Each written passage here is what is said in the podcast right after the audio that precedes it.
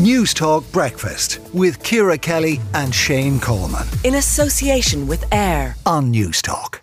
Now, regional discrimination is a form of discrimination that's based on the region in which a person lives or where a person is born. Is it still alive, though, in Dublin City in twenty twenty-two? Calvin O'Brien, one half of the Talking Bollocks podcast. Calvin, is it there? Is it still alive and well in Ireland today? Good morning, Shane. Hey, is it there? It's definitely still there. I think it's worse than it's ever been, to be honest with you. You're speaking from experience. I'm speaking from multiple experiences. I honestly, I could fill this whole segment with uh, nothing but stories, and I'll give you a quick one from the yeah, summer.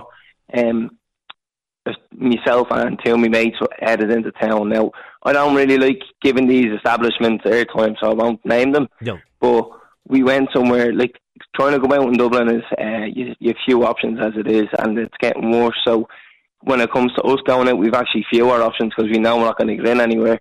We went somewhere in town that one of the lads knew the bouncer, so we were like, he'll look after us. When we got there, it was nice weather, so we could sit outside. Sitting there for probably an hour.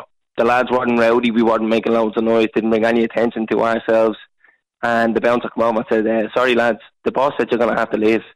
And we said, boy, what's wrong? And he said, look, this is just a message he's had to pass him down. And so obviously we were asking for a reason why we didn't do anything wrong. And with that, the boss actually came over and said, what are you still doing here? I said, you have to leave. And that was that. And we didn't want to make a scene, so we just left. And, sorry, um, you, do you think it was because of your accent? Is that is that is that, your, is that the conclusion you're drawn? one hundred percent, because what would have happened was we went over, the bouncer obviously knew my friend, and he let us sit down. So obviously we didn't interact with uh, the, the boss or anyone on the door. We were just put, put aside, so the boss didn't get a chance uh, to see us or hear us. And then obviously because we were there for an hour, he probably would have heard us in passing when there was drinks coming down to the table. And we were like, is this actually still happening? But it happens all the time. Like, I can't, if you were to come out with us tonight, I can't confidently say to you that I know we'll get in somewhere in town. Right.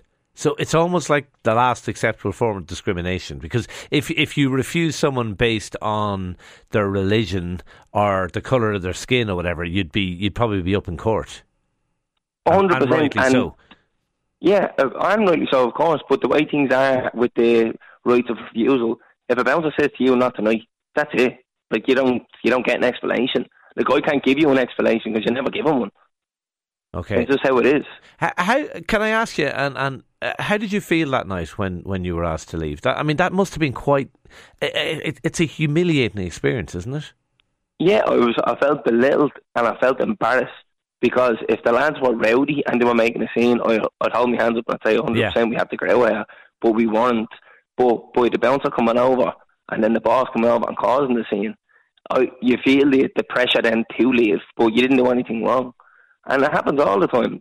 Like, I shouldn't have to lie when you walk up and the bouncer says where you're coming from. You shouldn't have to lie about that. You should be honest with them. But it'll benefit you to lie and say you're coming from, I don't know, if you said you, you came from Clontarf, rather than say you're coming from town. Yeah. You you have a better chance of getting in. Um, your accent uh, uh, is part of who you are. one hundred percent. And you, you're not going to change, and, and rightly, you, you're not going to change it, or nor should you, should you change it. Is this ever going to change, this attitude, do you think? No, I don't think it will. Like, and I don't know, what do you do to say, like, do you put a law in place and say you have to let everybody in? Or, I don't know, it's, but it happens all the time, and like, all you have to do is go onto Twitter. I know there's a tweet going viral now at the minute, but all you have to do is look at the quote tweets on that to get other people's stories. And like, we go out, we go out for a good time. We don't go out to cause trouble. We're well presented at the door. You're you're going to justifying yourself to the bouncer when there's people falling in and falling out past him, and he's not even giving those kind of people a second look.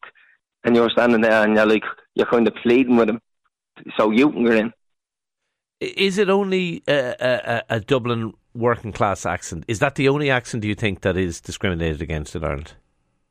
Well, I haven't seen anyone else get in who has, I don't know, um, a more stiffer upper lip, let's say. I haven't seen those kind of people get refused for how they sound. Yeah. Yeah. Okay. All right. Look, um, it, you make a really fair point. I, I, it's impossible to argue with what you're saying, uh, and I, I, but I, I fear you're right. I, I think that discrimination is there. Um, there's no doubt that discrimination is there. I fear you're right that things aren't going to change. But m- maybe it will, but people like yourself uh, being on the public airways uh, talking about it. But look, uh, thanks indeed for talking to us this morning. Calvin O'Brien, one half of the Talking Bollocks podcast. Um, talking sense there, not talking bollocks, I think, uh, Ciara. Uh, we want to know today, have you ever been discriminated against based on your accent? Uh, you, uh, at uh, N T Breakfast is the Twitter handle, yes or no. Um, we want to hear your own stories. Um, is it the same as Calvin? Where are you from in the country? Let us know as well. But do uh, take part in that Twitter poll. Back in a moment on News Talk Breakfast. News Talk Breakfast with Ciara Kelly and Shane Coleman. In association with AIR. Weekday mornings at seven on News Talk.